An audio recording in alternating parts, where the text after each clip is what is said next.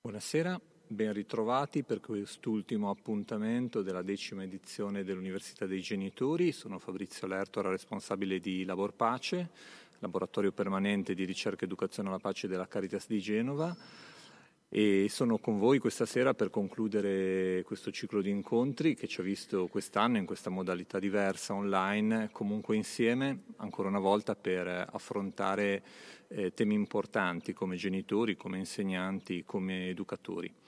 Questa sera è l'ultima sera, quindi prima di entrare nel tema eh, che ci aspetta e che proverò io ad affrontare insieme a voi, eh, vorrei appunto eh, ringraziare le persone che hanno collaborato alla riuscita di questa nuova edizione, innanzitutto ringraziare Fondazione Cultura di Palazzo Ducale che nelle difficoltà di quest'anno ci ha messo a disposizione eh, non solo i propri canali ma anche le proprie competenze per poter essere insieme a voi in questa modalità a distanza. Eh, e poi sicuramente i collaboratori di Labor Pace eh, che mi hanno aiutato a preparare questo percorso um, per la parte tecnica, per la parte di comunicazione eh, attraverso il confronto.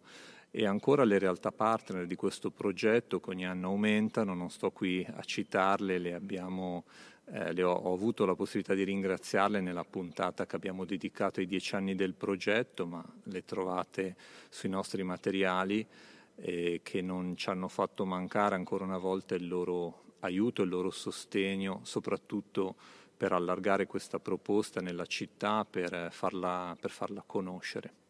E poi un ringraziamento speciale ovviamente a tutti voi che ci avete seguito. È chiaro che quando avevamo la possibilità di ritrovarci in sala le relazioni erano più strette e, e più calde, le occasioni di incontro sicuramente più significative però eh, ci ha fatto piacere vedere che i video degli incontri sono stati visti, sono stati visualizzati, ci ha fatto piacere sapere che molte persone nuove si sono aggiunte, probabilmente persone molto spesso anche distanti che non avevano la possibilità di partecipare in presenza. Eh, come sempre nelle difficoltà guardiamo alle cose positive, guardiamo alle nuove opportunità che si aprono e ovviamente un grazie invece a chi eh, si è ritrovata ancora con noi dopo tanti anni e con fedeltà insomma, ci, ci segue e ci aiuta a crescere. Il ciclo questa sera finisce, eh, ma sicuramente non finisce il nostro lavoro e il nostro impegno, un po' come ho ripetuto le altre volte, eh, vi ricordo la possibilità attraverso il nostro sito mondoinpace.it di registrarvi e quindi lasciarci il vostro indirizzo mail per poter essere informati e tenuti eh, aggiornati delle nostre iniziative. Speriamo a breve di potervi proporre altro, magari eh, come di solito gli altri anni qualche occasione di approfondimento su qualche tema particolare i canali social, quindi Facebook e Telegram, eh, con la stessa funzionalità. Vi ricordo il servizio di consulenza pedagogica che rimane operativo in modalità online quando non è possibile farlo in presenza, un'occasione preziosa che molti di voi hanno già utilizzato magari per condividere un dubbio, una difficoltà, un problema, una situazione che come genitori eh, ci mette un po' in difficoltà, eh, in un momento di confronto, in uno spazio di riflessione di scambio dedicato. Beh, questo è quanto e insomma eh, siamo riusciti, come dicevo nella puntata dedicata ai dieci anni, a mantenere questo impegno, abbiamo raggiunto un po' questo traguardo, ma sicuramente eh, siamo cresciuti nell'esperienza e, e, e nella verifica insomma, di mh, poter in qualche modo rispondere a una domanda, a un bisogno che c'è. Eh, intendiamo continuare ad andare avanti su questo. Ovviamente eh, ringrazio eh, Caritas di Genova, il mio direttore Don Marino Poggi, il nostro arcivescovo, perché sicuramente Labor Pace trova in Caritas la propria casa, il proprio posto, eh, il contesto che ci ha permesso di, di nascere e di crescere. E sicuramente ci diamo appuntamento ad una prossima occasione. Grazie.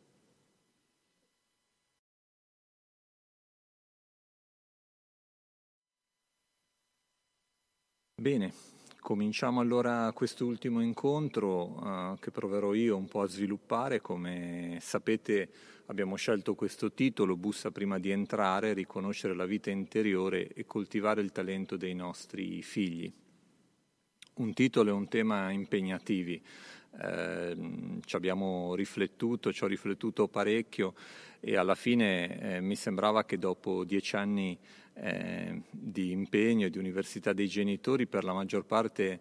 eh, con incontri dedicati ad aspetti molto operativi, molto pratici, molto dedicati agli strumenti che ci possono aiutare a far crescere i nostri figli. Eh, questa occasione, in realtà già qualcun'altra prima, potesse servire un po' per allargare lo sguardo. Certamente ponendosi davanti un tema difficile, quello della vita interiore, del talento, che adesso vi proverò un po'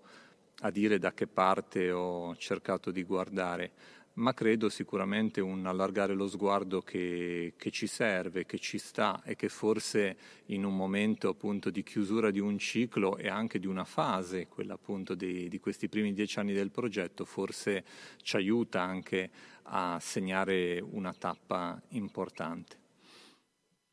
Bene, allora eh, provo un po' uh, a dirvi innanzitutto in che senso ho provato a guardare a questo tema. Eh, partiamo con una frase di un poeta, di Rilke. Ho un luogo interno che non conoscevo, ora tutto va a finire là, non so che cosa vi accada. Eh, sicuramente non è semplice parlare di, di, vita interiore e sicuramente eh, non è semplice parlarne eh, riferendosi ai nostri figli. Eh, molto spesso sentiamo parlare di desiderio, di talento, alle volte di vocazione. Eh, non sono sinonimi, sono forse però dei tentativi, delle parole tra loro collegate per esplorare ciò che ciascuno di noi è, eh, ciascuno di noi può essere, forse ciò che siamo chiamati ad essere. Eh, sono termini che hanno a che fare con la ricerca della felicità, credo, perché quando parliamo di desiderio, di talento e di vita interiore, credo che questa parola prima o poi compaia. E mai come in questi mesi, eh, siamo a un anno da quando è iniziata la pandemia, eh, questo tema della felicità forse è diventato un oggetto di una riflessione, di domande eh, davvero molto profonde. E forse questo tempo ci, ci, ha aiutato e ci aiuta a capire che molti slogan eh, che su questo eh, spesso sono stati spesi oggi davvero ci appaiono molto deboli, molto fragili l'idea che la felicità è qualcosa che è lì, è qualcosa fuori di noi e che eh, si tratta solo di attrezzarsi, di prepararsi per eh, poter prendere il proprio pezzo. Credo che in questi mesi davvero ci è sembrato e ci è suonata una proposta eh, falsa, vuota, un po', un po', di plastica. Ecco. E credo che invece eh, questi mesi così difficili, per certi versi sicuramente drammatici, eh, ci hanno anche un po' insegnato che se c'è un luogo dove eh, possiamo eh, provare a stare per resistere e per eh, trovare un senso, per eh, non rimanere totalmente disorientati o paralizzati di fronte alla difficoltà, è proprio dentro di noi, dentro a ciascuno di noi e ovviamente nella capacità poi di condividere qualcosa di quello che noi abita. Abituati ad avere tutto sotto controllo, eh, in questo tempo ci siamo scoperti davvero vulnerabili e al tempo stesso però eh, non è mancata, credo, eh, il momento, alle volte forse breve, alle volte un pochino più solido, dove le risorse eh, che ognuno di noi ha ovviamente diverse per tutti, sono state eh, l'antidoto per riuscire a resistere. Ecco, un tempo favorevole quindi questo della difficoltà e della pandemia forse per avvicinarsi a questo tema e forse ed è anche per questo che lo abbiamo pensato eh, prima dell'estate proprio come uno dei temi che potevano eh, starci in questo ciclo e addirittura concluderlo. ed è mm, un'occasione per eh, ricordarci ancora una volta e come genitori ricordarcelo nei confronti dei nostri figli che il carattere, la personalità, la forza interiore è davvero um, quello uh, che poi ci aiuta, ci aiuta a crescere, ci aiuta a vivere, ci aiuta a essere noi stessi, ma essere anche vicini agli altri, in relazione con gli altri. Il nostro daimon, come direbbe Jung, quel demone eh, in senso buono, eh, che eh, sicuramente eh, accompagna ciascuno di noi e, e lo accompagna sulla strada per realizzare ciò che c'è. Come genitori ci, occupiamo molto della vita eh, dei nostri figli, ovviamente siamo chiamati a farlo e in questa sede tante volte ne abbiamo parlato, ne abbiamo parlato a partire dagli aspetti più pratici, dal gestire le regole, eh, le tappe che aiutano a crescere, quali sono gli elementi o le situazioni ehm, verso le quali avere una certa attenzione, che cosa non far mancare, qual è l'essenziale eh, che la crescita richiede. Forse mh, dentro a tutti questi temi e alle cose di cui abbiamo parlato, la vita interiore c'era, eh, un'attenzione, una sensibilità verso tutto ciò che scorre all'interno uh, dei nostri figli, eh, dentro la loro mente, dentro i loro cuori, eh, sicuramente c'era, ma forse non è mai stato ecco, oggetto di una riflessione più specifica.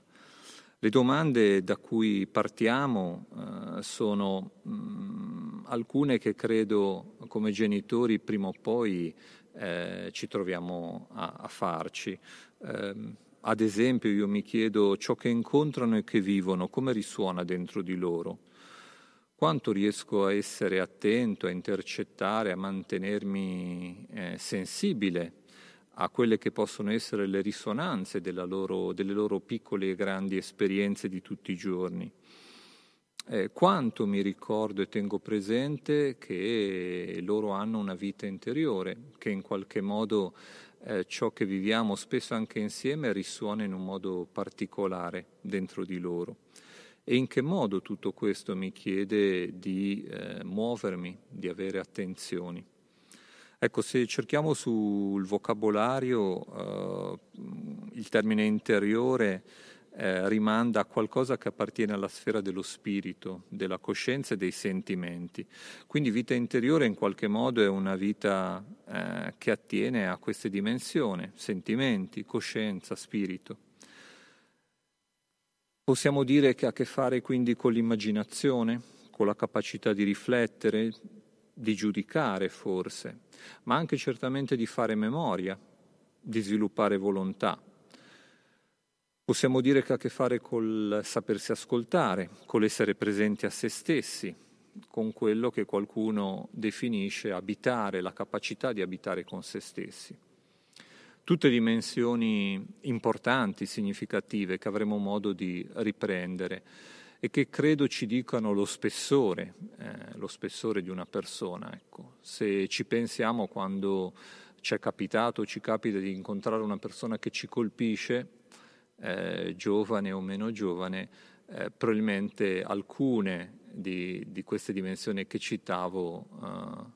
eh, risaltano subito, risultano evidenti, ci colpiscono, ne rimaniamo impressionati,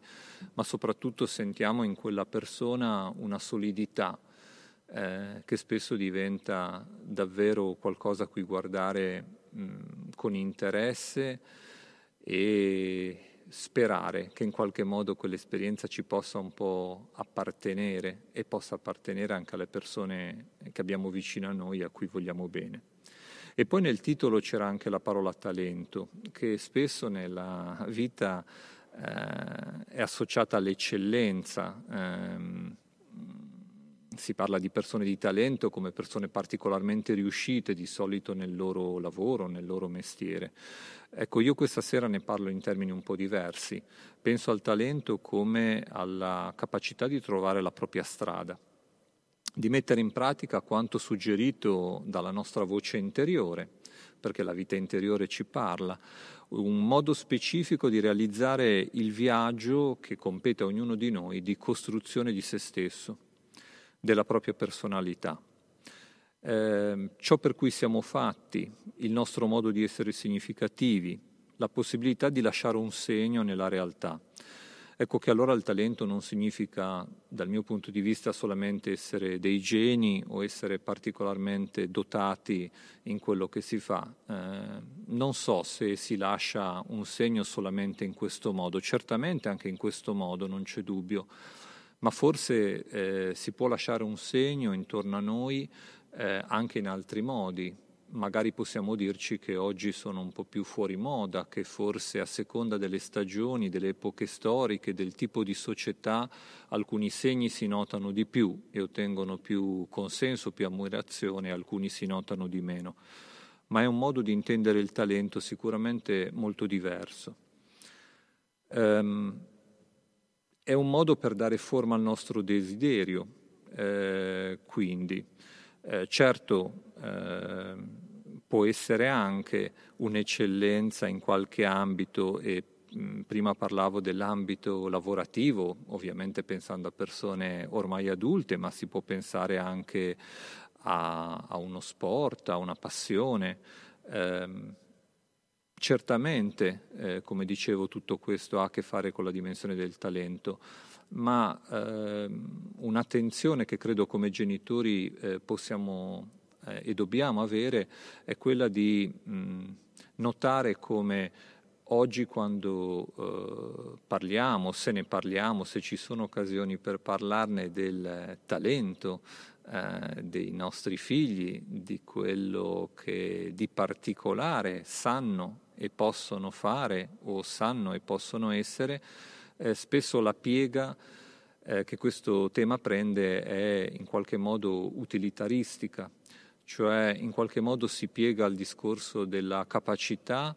a quello che ti servirà nella vita, quello che ti permetterà di avere un buon lavoro, una buona posizione, di essere eh, tranquillo, magari eh, ammirato.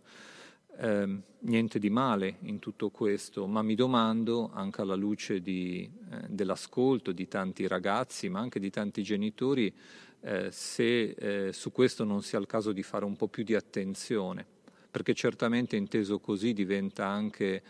eh, uno spazio che precede forti delusioni,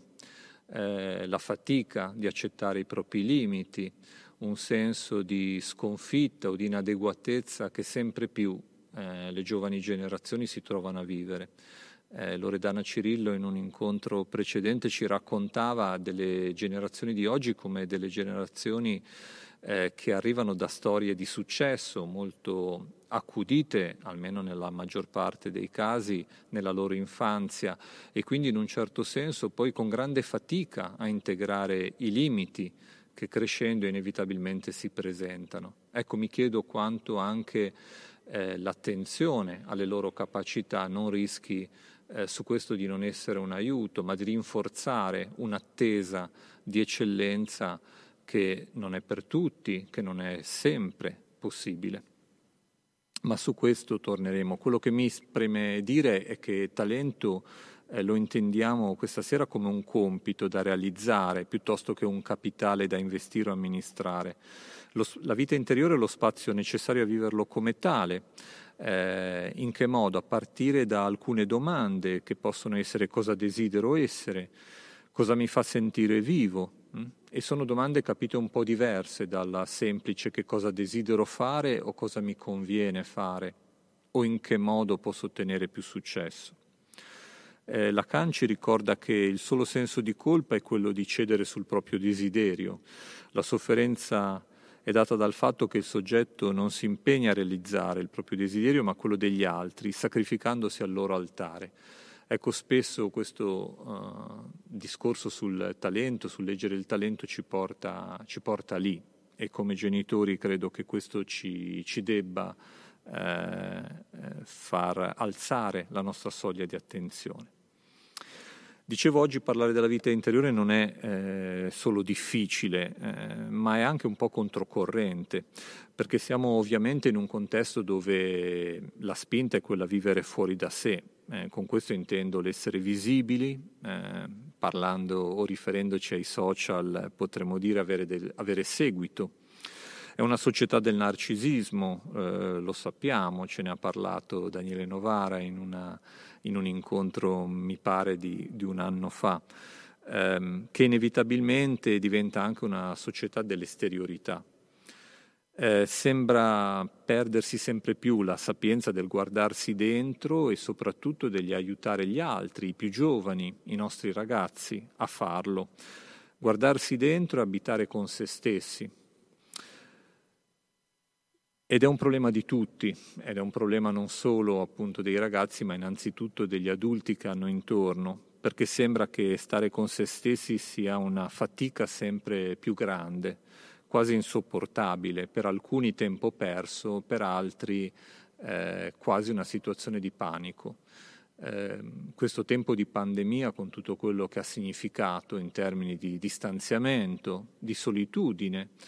e comunque di stravolgimento della normale vita di relazione, credo che su questo ci può davvero dire, dire tanto. Eppure il nostro modo di stare al mondo, la nostra vita esteriore, la qualità stessa delle nostre relazioni è strettamente legata allo spessore della nostra vita interiore. È sempre stato così, in ogni tempo, in ogni luogo, non c'è dubbio, possiamo non avere occasione per metterlo in parole, ma sicuramente lo abbiamo sperimentato e in tanti ce lo hanno raccontato. Sviluppare l'interiorità significa prendersi cura di sé per essere in grado di prendersi cura dell'altro. Queste due dimensioni sono inevitabilmente collegate. Esteriorità e interiorità si intrecciano, l'una non, non si regge senza l'altra. Certo, eh, serve essere immersi e impegnati nel reale, eh, nella vita di tutti i giorni per poter eh, vivere una vita interiore. Questa non può eh, stare in piedi se non ha un riferimento esterno, ma vale anche il contrario. Non si può vivere Impegnati nella realtà penso soprattutto a impegni significativi, importanti, che ci chiedono tante energie senza aver cura della propria vita interiore, o perlomeno forse si può, ma bisognerebbe domandarsi a che prezzo. Su questo molti adulti potrebbero dire ma vi assicuro, avendoli ascoltati, che anche tanti ragazzi possono dire, perché non sono pochi quelli di loro che magari raccontando dei loro genitori o raccontando di come guardano il mondo adulto, esattamente questo è quello che restituiscono. Un grande impegno, un grande dispendio di energie nel mondo esterno, ma l'impressione che poi dietro ci sia poco, non ci sia solidità, e ci sia una grande fragilità e questo ovviamente per loro spesso fonte di grande sofferenza. La vita interiore è consapevolezza della nostra radicale solitudine, per questo dicevo questo tempo probabilmente eh, ci ha messo un po' alla prova. Dico radicale perché, perché è così, perché non, non, non, serviva probabilmente la pandemia per dircelo, ma sicuramente ce lo ha ricordato in modo evidente, eh, ognuno di noi è solo, nel senso che eh, le relazioni che abbiamo sono importanti, significative, ma, ma non, non, possono tenerci, eh, tenerci in piedi, tenerci in vita. C'è un centro solido che è da ricercare solamente al centro di noi e sul quale possiamo poi costruire le relazioni con gli altri. E questa, questo centro, questa parte intima è, è, profonda, la vita interiore è proprio probabilmente questo fiume che scorre in profondità, sempre più in profondità, eh, solo in parte eh, riconoscibile e forse è il lavoro di una vita, mettendo in conto che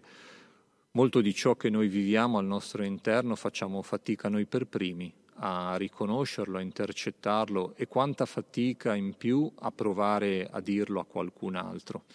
E questa è una premessa che riprenderò poi dopo anche rispetto al,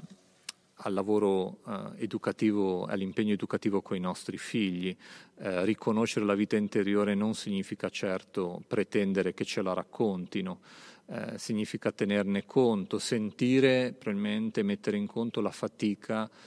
e l'impegno che ci mettono e che ci metteranno e che ci dovranno mettere anche col nostro sostegno a, ad ascoltare la loro voce interiore, a realizzare ciò che sono, ma certo eh, non immaginare, non pretendere o non chiedere che ci raccontino che cosa li attraversa, perché molto è indicibile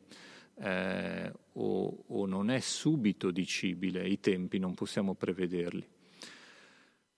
Il nostro mondo fatica a vivere l'interiorità, dicevamo, eh, eppure eh, non c'è modo di, di, dare senso all'esperienza, a ciò che ci capita nella vita, se non attraverso la risignificazione che la vita interiore ci può dare. Eh, non vorrei banalizzare, ma mi sembra di capirla un po' così. Le cose ci accadono e quando parlo delle cose parlo di, eh, degli accadimenti del quotidiano, molti, molto semplici, un incontro, una situazione, un'esperienza, una cosa che ci capita, piccola o grande, certo, n- non, non proprio banalissima forse, ma eh, la vita interiore è quella domanda che, che ci fa chiedere che significato ha che significato ha per me, che cosa mi dice, al di là del, del primo dato, quello sensibile, delle prime cose banali, che, che posto uh, ricopre, ricoprirà nella mia vita, come si lega alle altre cose che sto vivendo. Capite che questo tipo di domande quando si cresce, credo che ognuno guardando un pochino nelle pieghe della propria autobiografia lo possa riconoscere, diventano essenziali. Come si fa a crescere eh, mettendo in fila degli episodi, mettendo in fila degli accadimenti, facendone una collezione, una lista. C'è bisogno di, di, legare, c'è bisogno di collegare, c'è bisogno di fare di memoria di quello che già è stato e forse c'è anche bisogno di immaginare quello che sarà. E tutto questo dove avviene, se non nella mente, nel cuore, nell'interiorità di ciascuno di noi ma quanta fatica, quanta incertezza, eh, quanto bisogna anche imparare a farlo. E se lo sappiamo fare, non sempre eh, abbiamo avuto la possibilità di riflettere su, sull'importanza di questa cosa. E soprattutto non sempre è tutto gradevole, non sempre dare un significato alle cose eh, ci restituisce un senso di eh, benessere o di gioia o di serenità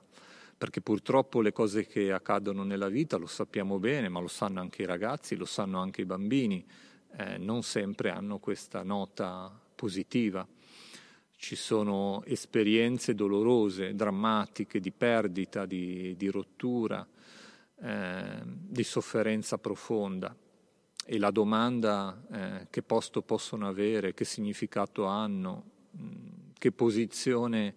eh, posso uh, dargli rispetto alla storia che mi precede e a quella che posso costruire sono forse domande senza risposta e affrontarle diventa veramente faticoso. Beh, però oggi tutto questo è sempre più difficile. Diceva Debord nel 1967 eh, che viviamo nella società dello spettacolo. Mm, lo diceva nel 67, penso che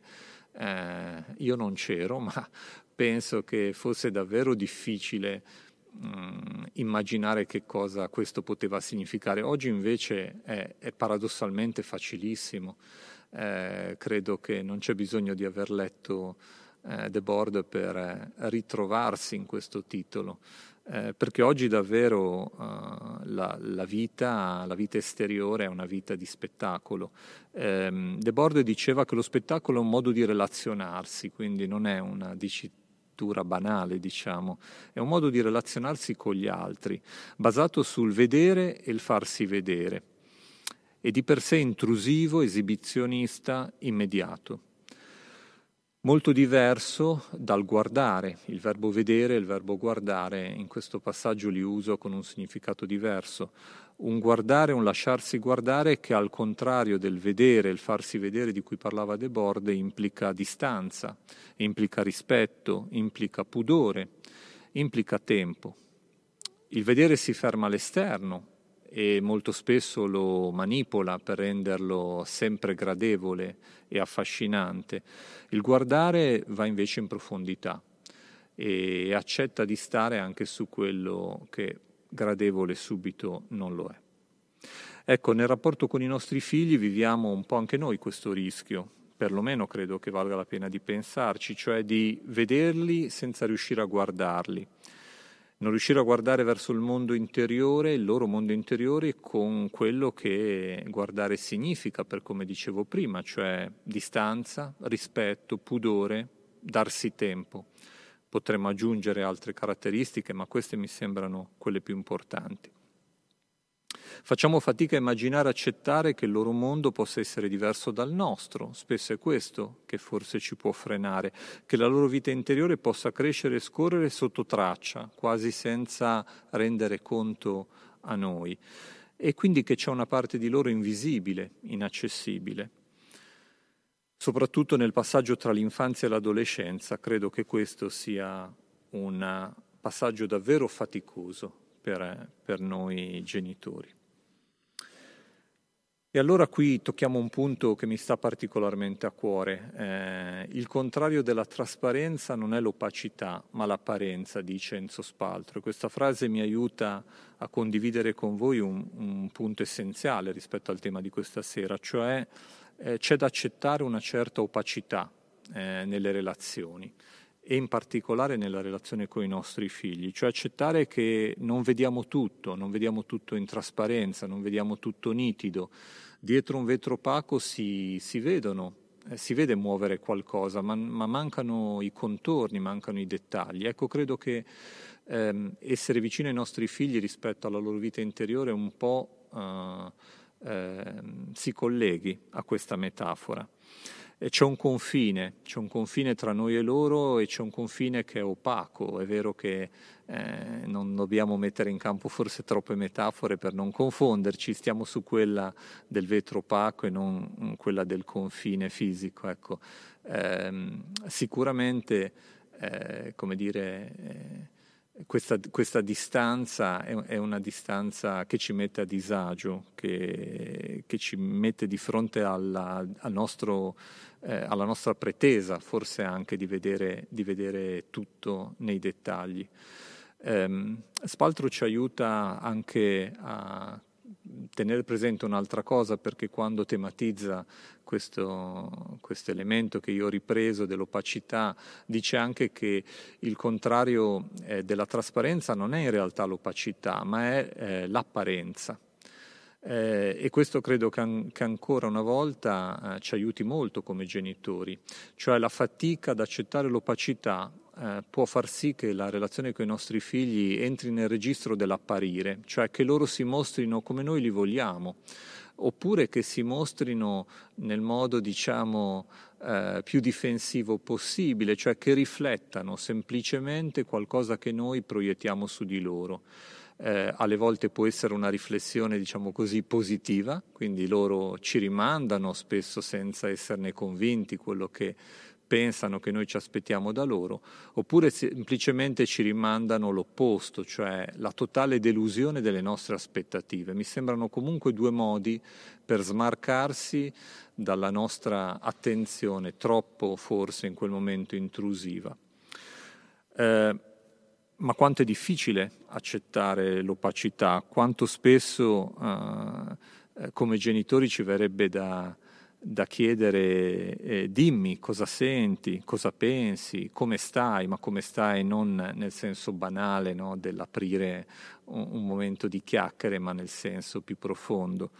E quanto spesso anche a me è capitato di sentire genitori eh, che dicono io so mio figlio che cosa pensa, lo conosco, so che cosa sente, eh, non c'è bisogno che mi dica perché io lo so come sta. Ecco, credo che questo per carità, certamente la relazione con i figli è una relazione profonda, viscerale, che sicuramente ci porta degli elementi di, di vicinanza che ci aiutano a sentire delle cose, però forse dice anche qualcosa della fatica ad accettare l'opacità nella relazione con loro, ma l'opacità è una condizione forse per far sì che la vita interiore per loro esista, vada avanti e si sviluppi.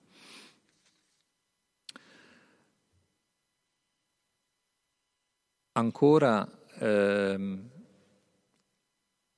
l'opacità porta una dimensione di fiducia. Eh, questo tema lo, prenderò anche più avanti un attimo, infatti mi, mi domandavo se introdurlo, ma forse in questo momento uh, un collegamento ci sta, cioè come si fa a stare di fronte all'immagine opaca? Eh, ci vuole fiducia, ci vuole fiducia eh, e nello specifico della relazione con i nostri figli la fiducia è quella di pensare che quel qualcosa che si muove dentro di loro, ma di cui non sappiamo e di cui non ci è dato sapere, eh, lavora per loro.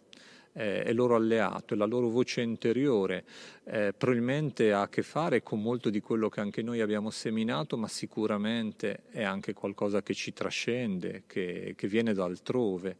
e, e che li accompagna per quella che è la loro strada. Certo ci vuole una grande fiducia, eh, un grande anticipo di fiducia, perché probabilmente se parliamo dei nostri ragazzi, eh, qui parliamo soprattutto, penso, del momento dell'adolescenza, eh, no, non sappiamo questa voce se verrà ascoltata, che cosa gli sta dicendo, su quali strade li condurrà, ma soprattutto come interagirà con tutte le altre variabili che nella vita accadranno. Ed è un anticipo di fiducia, credo, di poterlo definire così, quello che come genitori siamo chiamati a portare. Ci facciamo aiutare da qualcuno in questo percorso, ehm, in particolare eh, eh, Jim Silman, uno degli eredi del pensiero di Carl Jung, ehm, è sicuramente una figura alla quale ho un po' guardato nel preparare eh, l'incontro di, di, questa sera. Eh, nel suo libro Il codice dell'anima ci ricorda l'importanza di entrare in contatto uh, con quello che in noi scorre, con quello che lui definisce il genio o il demone interiore per costruire una vita pagata, quello che lui indica come la vera felicità. Lui dice è questo che in tante vite è andato smarrito e va recuperato, il senso della propria vocazione, ovvero che c'è una ragione per cui si è vivi, la sensazione che il mondo in qualche modo vuole che io esista, la sensazione che ciascuno è responsabile di fronte a un'immagine innata, i cui contorni va riempendo la propria biografia. Beh, può sembrare una frase un po' difficile, c'è bisogno di masticarla un po', ma credo che, che ne subiamo il fascino e credo che più di noi che siamo ormai adulti, insomma un po' scafati dalla vita, eh, ancora di più ne possa sentire il fascino un ragazzo, una ragazza giovane che si affaccia alla propria vita. È sua la teoria della ghianda, così la definisce, cioè l'idea che ciascuna persona sia portatrice di un'unicità che chiede di essere vissuta, ma che è già presente prima di essere vissuta. Um, Jung dice che il daimon, questa parola greca, il demone, eh, da intendersi non in senso maligno ovviamente, guida le nostre azioni, risiede nell'inconscio, è, è quello che ci stimola, ci sussurra le idee, ci ispira, è alla base del nostro intuito, è la famosa voce interiore. È certo che nella società attuale piena di rumori, ricca di distrazioni, tutti noi impegnati in un ritmo di vita frenetico, ancora una volta la pandemia forse ci ha evidenziato quanto di corsa, eh, forse troppo di corsa era la vita di tutti noi, eh, non è facile eh, dare ascolto a questa voce interiore che ovviamente non urla, ma sussurra, di solito è una voce non così semplice da ascoltare. Ed è difficile come genitori essere attenti e sostenere i nostri figli nell'ascolto della loro voce interiore, no? dare questo messaggio, proporre loro questa idea del diventare grandi, del diventare persone, ehm, dare loro questo messaggio che ovviamente significa dare loro fiducia eh, in quello che portano dentro. Beh, il mondo greco viene da lì, la parola daimon era, era attento appunto alla dimensione interiore, ma anche il mondo cristiano eh, eh, lo è sempre stato, il, il, tema della chiamata, della vocazione è sempre stato al centro anche eh, del mondo cristiano, forse possiamo dire magari un po' ristretto, ma certamente eh, non, non dobbiamo guardare solamente al mondo greco. Eudaimonia eh, etimologicamente dal greco significa felicità, benessere, ne parlava già Aristotele eh, dicendo che il fine della vita è la felicità, quindi mh, mm, no, non, non, l'abbiamo incominciato a dire noi eh, in questi anni o con le società diciamo, del benessere. E questa po- parola è, composta da eu, buono, e daimon, genio, demone, quindi la buona riuscita del proprio demone, è questa la felicità. Eh, il mettere in forma, il far riuscire bene ciò che ci è dato. Eh, non è la semplice felicità intesa come, come benessere eh, puramente materiale o di posizione, è intesa come scopo della vita così ne parlava Aristotele, è, è fondamento quindi anche di un'etica. Eh, è la risposta a domande del tipo qual è la tua virtù, ma non nel senso esclusivamente morale, ma nel senso greco, qual è la tua capacità, che cosa sai fare, in che cosa puoi riuscire, eh, in che cosa sai mettere del tuo. Ecco, se guardiamo uh, al mondo greco da cui prendiamo a prestito appunto queste parole per aiutarci in questo percorso che stiamo facendo, uh, quel mondo ci ricorda che cosa rispondeva l'oracolo di Delfi. Eh, la risposta era possibile, eh, la, risposta possibile era conosci te stesso. Um, quindi l'auto, l'autoconoscenza, lo stare con se stessi, il guardarsi, quello che dicevamo prima. Uh, e fare attenzione a quelli che ti dicono chi devi essere, come devi essere. Spesso nel nostro caso, nel nostro mondo, in realtà ti dicono quello che devi avere, perché sembra che dall'avere passi anche la dimensione dell'essere. L'orizzonte di ricerca, insomma, siamo noi a averlo ristretto al benessere materiale, al riconoscimento sociale, ma mh, forse c'è da fare un passo indietro.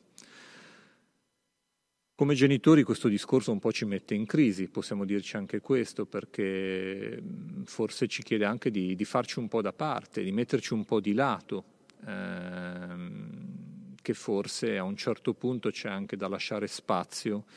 a questa vita interiore che sicuramente, dicevo prima, ha a che fare con quello che anche noi abbiamo seminato, ma sicuramente non si esaurisce, non si esaurisce lì. E allora forse l'avvocato non vuole esercitare legge, forse vorrebbe essere un artista, ma può anche darsi che l'artista talentuoso e promettente, piuttosto che eh, la ragazza brava a giocare a pallavolo o il eh, giovane calciatore che sembra una promessa, a un certo punto non voglia più esserlo il suo demone potrebbe chiedergli di svolgere, chissà, magari un lavoro umanitario, magari impegnarsi in una cosa socialmente poco riconosciuta, ma che lui a un certo punto può sentire come la propria strada. Beh, per un genitore ovviamente non è, non è facile. Um, può darsi che il nostro daimon ci chieda maggiore indipendenza, più spazio personale, più libertà e quanto è difficile per un genitore accettarlo e concederla. Però potrebbe essere anche che ci chieda invece di stare lì dove stiamo, anche se magari lì di libertà ce n'è poca, eh, magari in una situazione che non abbiamo scelto, forse anche in una situazione scomoda, ma qualcuno può sentire che lì è il proprio posto, che lì riesce a esprimere, a dare quello che è per lui possibile, per lui possibile dare. E qui la mentalità degli antichi greci ancora un po' ci aiuta, perché sempre l'oracolo di Delfi aggiungeva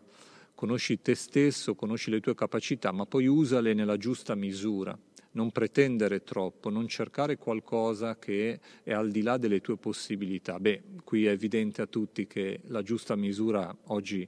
è una dimensione un po' critica da, da tenere presente per una nostra società, eh, che è la società dove il tutto è possibile, dove il tutto ruota intorno a te.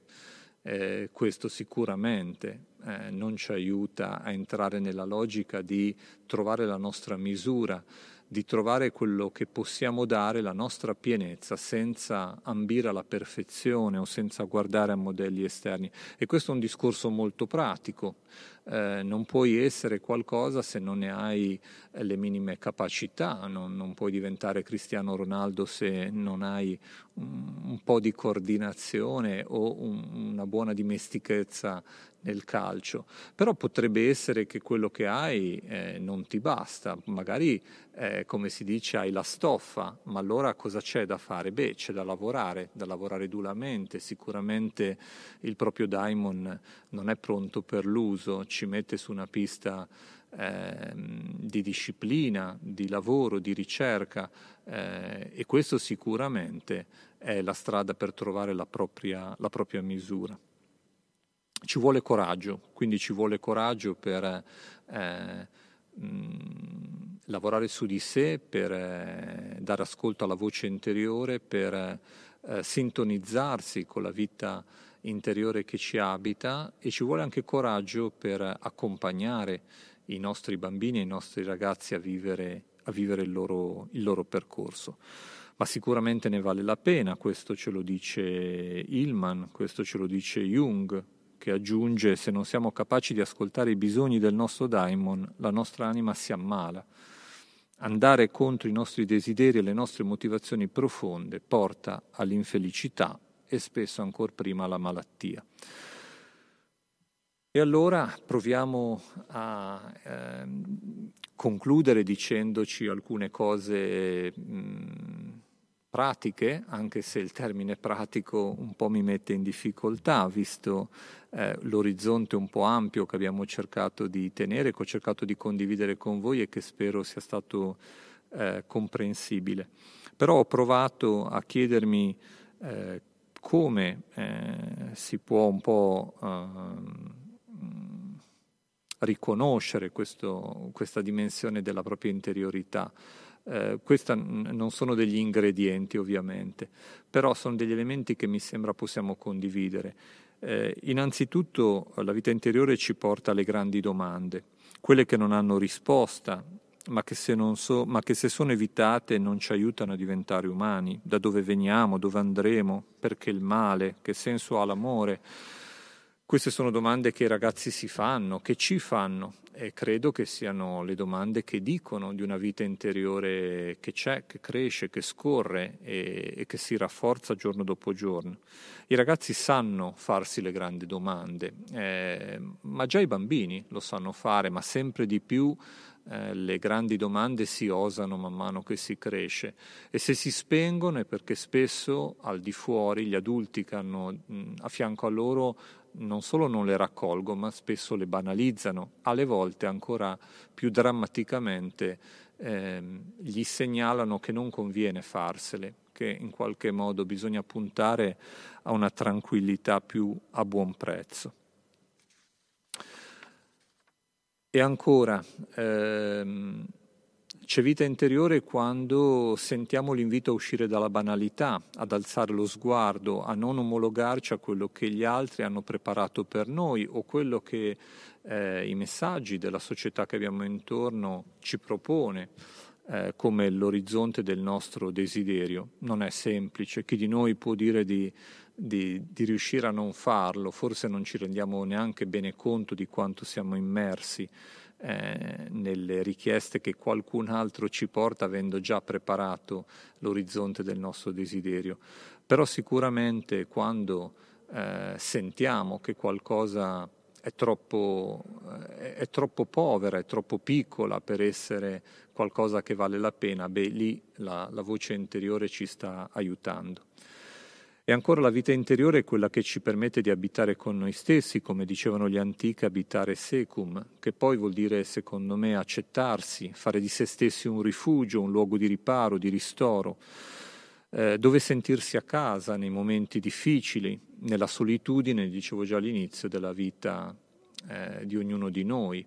E ancora una volta quanto i ragazzi su questo eh, ci possono eh, insegnare, perché sono spesso loro, soprattutto loro, a raccontarci la fatica eh, dello stare con se stessi, il loro desiderio di riuscire a farlo, ma al tempo stesso anche la loro ricerca di adulti che li possano aiutare, ad im- aiutarli ad imparare.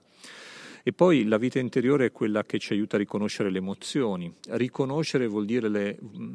intendo eh, conoscerle eh, nel momento in cui ci si presentano, cioè chiedersi che significato hanno. Eh, perché sono arrabbiato, da dove nasce questa serenità che sto provando, di che cosa mi parla questa paura. Farsi delle domande e stare con le proprie emozioni oggi eh, non è di moda eh, le emozioni sono vissute, sono urlate, sono elemento di marketing perché ormai i pubblicitari ci dicono che la cosa importante è vendere non un prodotto ma un'emozione, come se l'emozione potesse essere eh, un oggetto mercantile. Ecco, vita interiore è un antidoto a tutto questo, eh, è quella capacità invece di interrogare il nostro mondo emotivo, ma certo eh, non si parte alfabetizzati su questo, dobbiamo avere vicino a noi genitori, insegnanti, adulti che lo sanno fare e che ce lo fanno vedere ancora prima che probabilmente insegnarcelo. E poi la vita interiore è quella eh, che ci permette di vivere davvero la relazione con gli altri. Se le nostre relazioni sono significative, se raccogliamo elementi che ci dicono questo, beh, allora possiamo dire che qualcosa sicuramente della nostra voce interiore abbiamo imparato a cogliere, perché non ci può essere una relazione, dal mio punto di vista, significativa, ricca, importante, se non eh, si appoggia sulla vita interiore, altrimenti gli altri saranno ridotti ai nostri bisogni, cercheremo gli altri per dare risposta a quello che manca a noi, ma questo non, non è relazione, la relazione eh, significa scambiarsi reciprocamente eh, significato. Ecco, eh, andando avanti, eh, ancora Hillman eh, ci permette di fare un, un, un passo ancora ehm, e ci ricorda eh, se una, che se da una parte viviamo in una società incapace di vivere la crisi, cioè la fatica del cambiamento, eh, dall'altra su questo è necessario fare resistenza eh, e tocca un punto che come genitore ci deve eh, stare a cuore, ne abbiamo parlato nel, nei nostri incontri, in particolare con Daniele Novara, quando parlavamo delle malattie dell'educazione. Eh, perché Ilman ci dice che eh, dobbiamo fare attenzione perché spesso la nostra società cerca di curare quello che non riesce a capire. E questa frase dal mio punto di vista è drammatica, nel senso che eh, se mh, è vero qualcosa di quello che provavo a dire, è chiaro che vivere in contatto con se stessi non è eh, come dire avere tutte le risposte, vuol dire essere anche un po' inquieti, vuol dire eh, cercare, vuol dire provare, vuol dire anche sbagliare, eh, però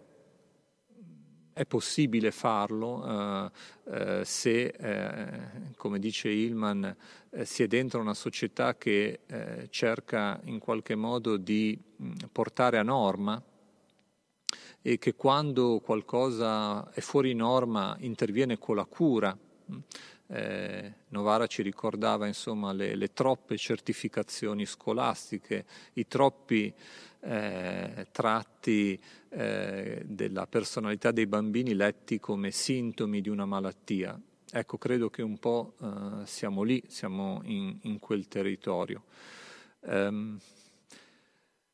e però il rischio c'è, il rischio c'è sicuramente e allora eh, aver cura in qualche modo del, del, proprio desiderio, della propria vocazione significa eh, sapere anche metterla in gioco rispetto al mondo che abitiamo, ai rischi che ci porta e alle difficoltà che ci pone davanti. Però il dice una vocazione può essere rimandata, elusa, a tratti perduta di vista Oppure può possederci totalmente, ma alla fine dice non importa perché verrà fuori, perché il daimon, eh, il nostro demone interiore, la voce interiore che ci guida, non ci abbandona, non ci abbandona e questo eh, sicuramente eh, può, darci, può, darci, fiducia. E allora eh, provo a fare un passaggio ancora, eh, che cosa può aiutare quindi in che modo eh, possiamo pensare di proporre eh, come genitori ai nostri figli eh, qualcosa che abbia a che fare con la possibilità di sostenerli nella costruzione del proprio, uh, del proprio essere e nell'ascoltare la propria voce interiore. Eh, ho evidenziato alcuni, alcuni, elementi che mi sembrano interessanti. Beh, il primo è giocare, il gioco. Il gioco è il lavoro dei bambini, ne abbiamo parlato tante volte nei nostri incontri. Penso soprattutto al gioco libero, simbolico, di fantasia. Lì sicuramente c'è tanto della possibilità di incominciare a prendere confidenza con la propria vita interiore, soprattutto la dimensione dell'immaginazione, ma non solo. Quindi massimo rispetto, grande attenzione, lasciamo che i nostri bambini giochino, eh, non saturiamo la loro capacità di giocare con la loro fantasia di oggetti o di cose che non sono forse così utili e poi lasciamogli il tempo, non disturbiamogli, garantiamogli gli spazi di cui hanno bisogno. E poi ancora leggere, qui ovviamente parliamo dei più grandi, se volete potete leggere questi passaggi anche un po' come un percorso età per età. Leggere perché le storie sono spesso racconti di vita interiore, penso soprattutto alle autobiografie, ai diari, eh, magari scritti da, da, loro coetanei, ci sono molti libri anche famosi e importanti che sono i diari di ragazzi e di ragazze. Beh, sicuramente leggere eh, ci racconta la vita interiore degli altri, ma esercita la nostra, perché nel momento in cui leggiamo la nostra vita interiore è quella che ci permette di dare forma a ciò che stiamo leggendo. E poi ancora scrivere Scrivere intendo ad esempio la pratica del diario, oggi forse è caduta un po' in disuso, ma molto, molto formativa per la propria interiorità, ma anche semplicemente annotarsi pensieri per se stessi, non con l'obiettivo che qualcuno li legga, e come adulti rispettare eh, l'intimità di queste scritture, eh, tenere chiuso il diario dei nostri figli e il cassetto dove questi pensieri trovano, trovano forma. Eh, certo che oggi, insomma, nel tempo dei social network eh, sembrano quasi cose davvero da, da preistoria. Eh, e poi ancora fare silenzio, eh, creare le condizioni perché il rumore eh, cessi all'interno delle nostre case, magari per pochi minuti, ehm, dare spazio a questa dimensione che non significa che non abbiamo niente da dirci o che in quel momento la nostra vita è triste o poco significativa. Non siamo più abituati forse al silenzio, i bambini e i ragazzi non sono uh, più tanto abituati, ma la domanda è quella se eh, si riesce ad ascoltare se stessi nel continuo rumore o nel continuo frastuono. Eh, Silenzio significa anche attività lente, eh, ci ricordava Pellai, nostro ospite, un paio di volte in questi dieci anni di Università dei Genitori, almeno un paio di volte, che le attività lente, eh,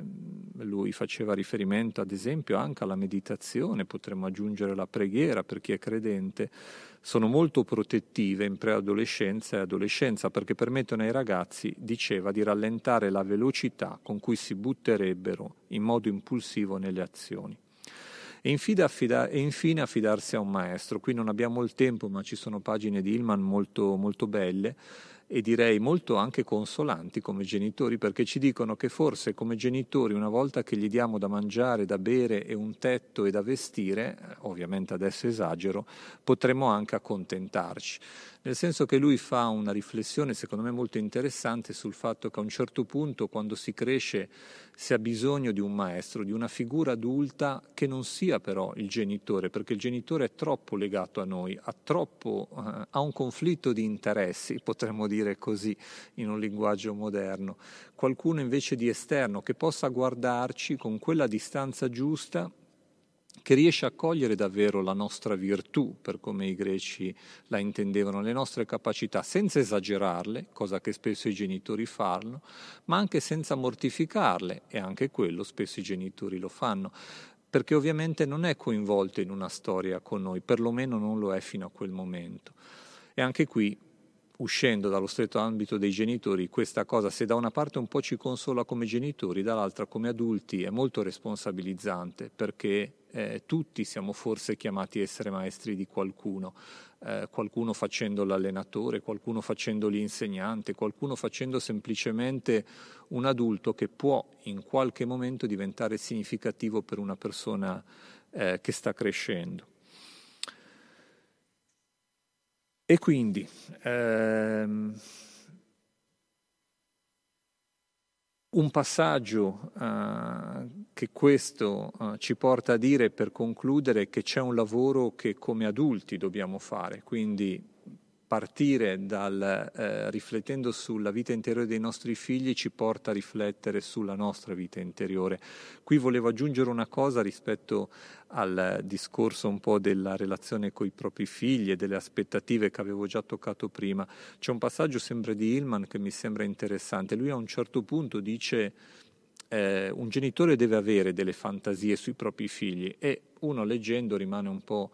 così eh, stupito perché in altri passaggi, come già vi dicevo prima, eh, in questo discorso eh, c'è da fare molta attenzione no? su eh, quanto la nostra aspettativa può inquinare la voce interiore e il percorso interiore eh, dei nostri figli.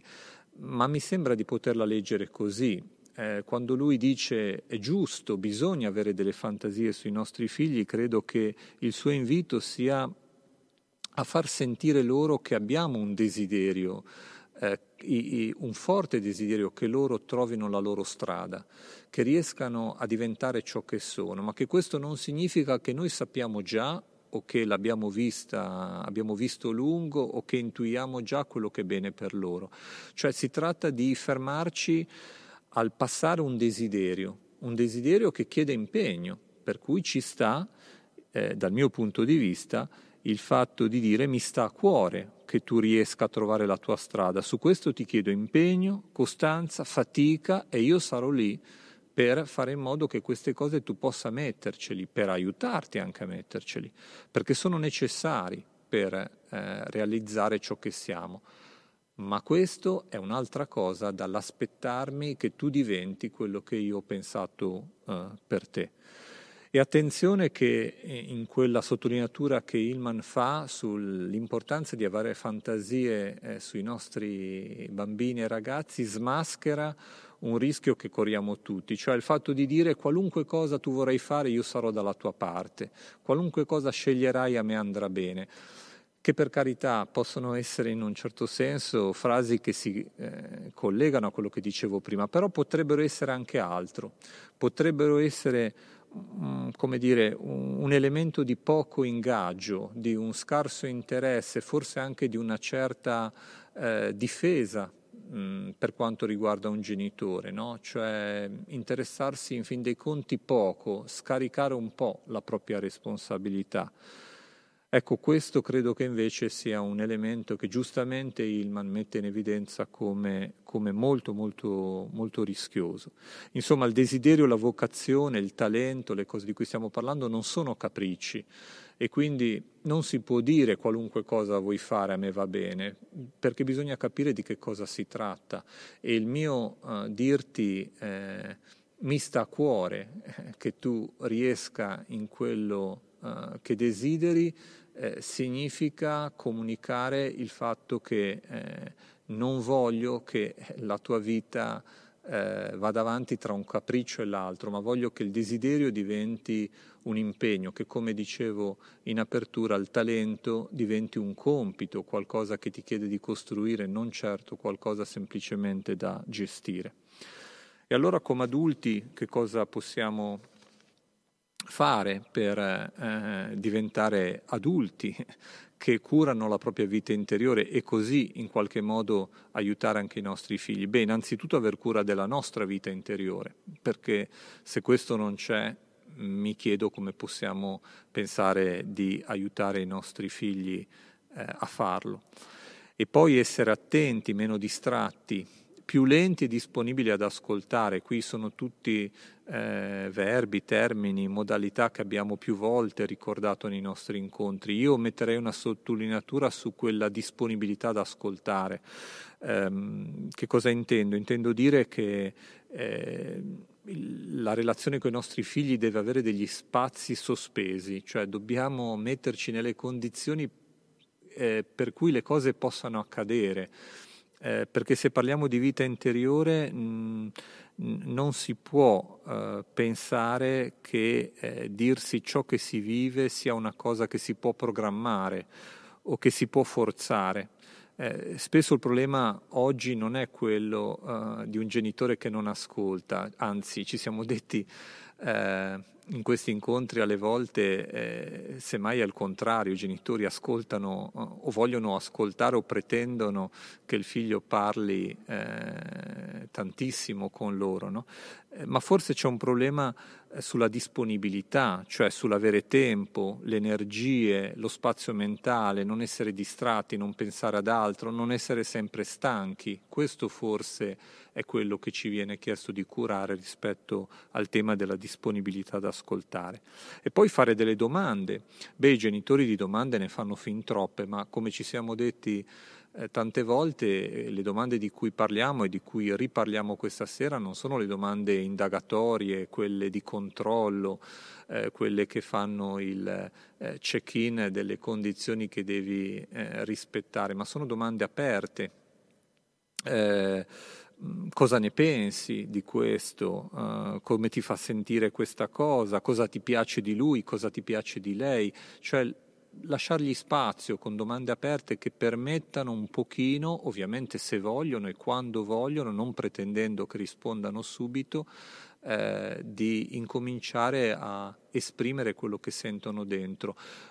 Io direi non solo senza pretendere che rispondano subito, ma neanche aspettandola la risposta, cioè sono domande che potremmo anche fare pensando semplicemente che così risuoneranno dentro di loro, senza bisogno che poi rispondano a noi.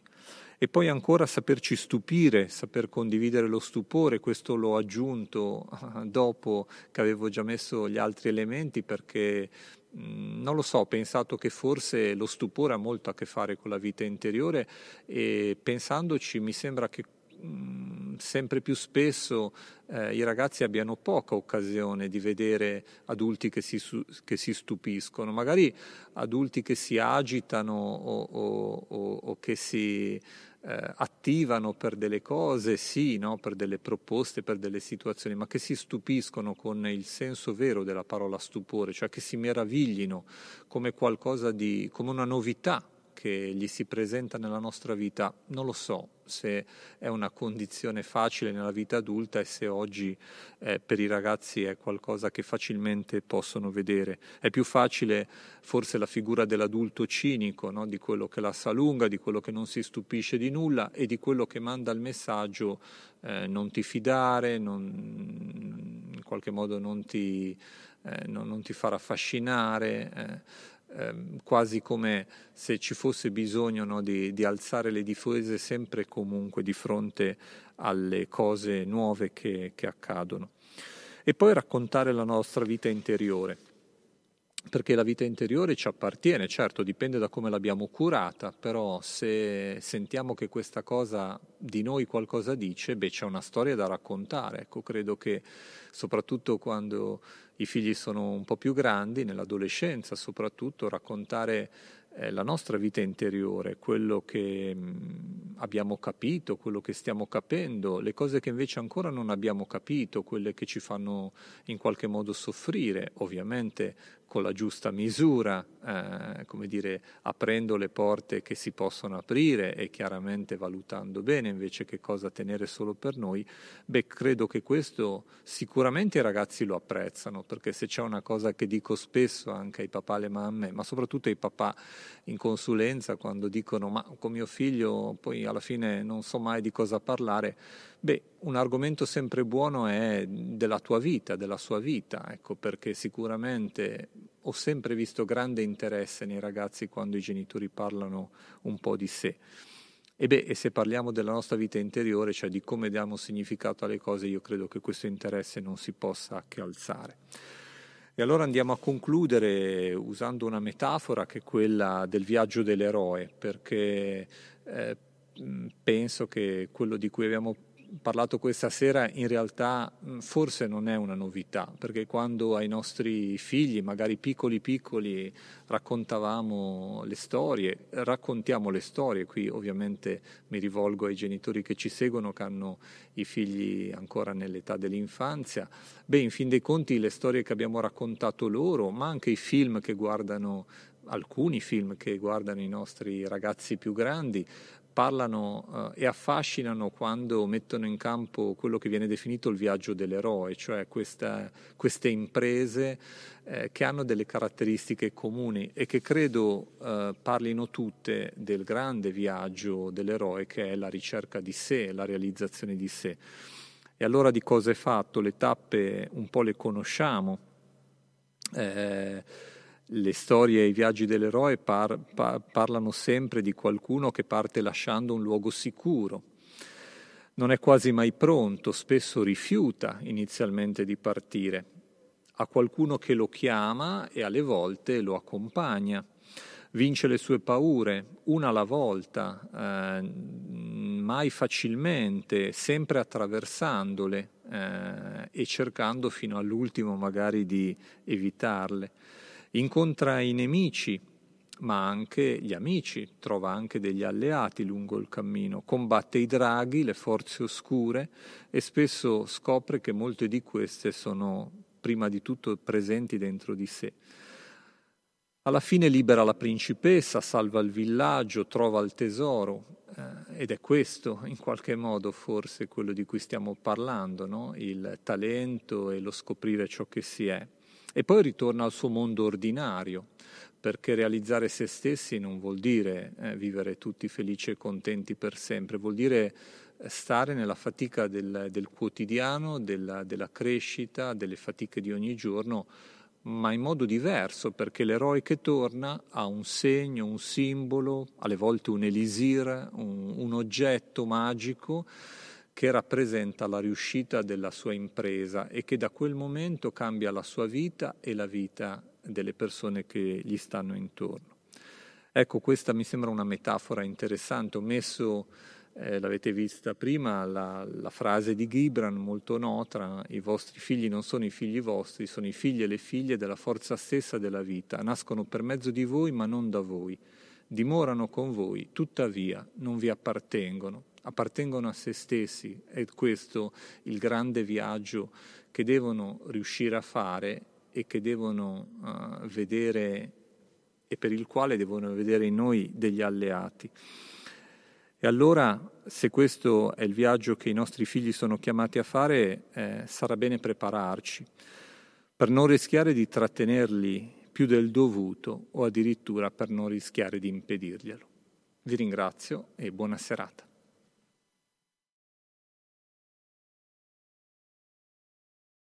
Io so che loro mi guardano, mi scrutano, ogni giorno, ogni ora, perché pensano che io non abbia nulla da fare, che non voglia fare nulla, che non saprò mai cosa fare. Si aspettano che io sia organizzata, precisa, costante e che abbia in mente presente e futuro, ma io mi sento così incerta che anche il passato non è che poi mi sia così chiaro, eh. Ma che bambina sono stata io? È ferma lì, lì seduta o coricata o con i soliti amici o con la solita faccia e lì, lì appoggiata al muro con il cellulare in mano che si mette d'accordo con loro, gli altri. E le sue giornate mi sembrano così vuote. Ma perché non posso desiderare che si lauri a pieni voti? E ammesso che finisca le superiori, perché non posso sognare che impari tre lingue? Così potrà viaggiare, perché non posso sperare che trovi una buona compagnia e anche un buon compagno che però si sposi, eh? Non posso più desiderare questo per mia figlia. Ma cosa devo aspettare? Non capisco se quello che devo fare lo devo fare per loro o per me, o se ci sono cose che posso fare senza doverle fare, e se ci sono cose che potrei fare che poi posso lasciare in attesa di quelle che dovrò fare comunque domani. Ci sono queste cose? Io non so che cosa mi piace. Potrei dire la musica, ma domani anche leggere, non, ma non lo so. Potrei essere portata per lo sport, ma poi ho paura che diventi troppo impegnativo l'allenamento e mille cose da lavare tre volte alla settimana. Non so cosa potrei fare, essere Non basta che io sia la loro figlia. Io tremo al pensiero che non abbia una passione, un qualcosa che la attenda ogni giorno. Io, io tremo al pensiero che una persona, mia figlia poi, resti vuota, trasparenza, piatta, nulla, apatica, neutra. Ecco, per me, per me una così è come morta. Esagero. Ma, ma, ma, io che la riempo di libri, io che da quando era piccola la porto a teatro, io che gli ho regalato il corso di musica ed inglese e che gli ho fatto conoscere anche una mia amica che ha una figlia cinese e magari gli insegna qualcosa. Ma sì, lo so che il cinese è difficile, ma si fa per dire, ecco, per dire appunto. Io dico e lei no, non parla. E come faccio a sapere quello che gli piace? Io odio le lingue non mi interessano. Odio conoscere gente nuova, specie se è mia madre a presentarmele. Non mi interessa il teatro e mi stanca e tutte quelle cose agitate o tristi che vedevo da bambina mi hanno stancato. Io non so cosa vorrò, ma se mi dicono che il cervello degli adolescenti si formata piano piano rispetto ai bisogni futuri, al pensiero critico, perché dico? Oh, ma perché continuate a farci domande su cosa vorremmo fare? Un attimo!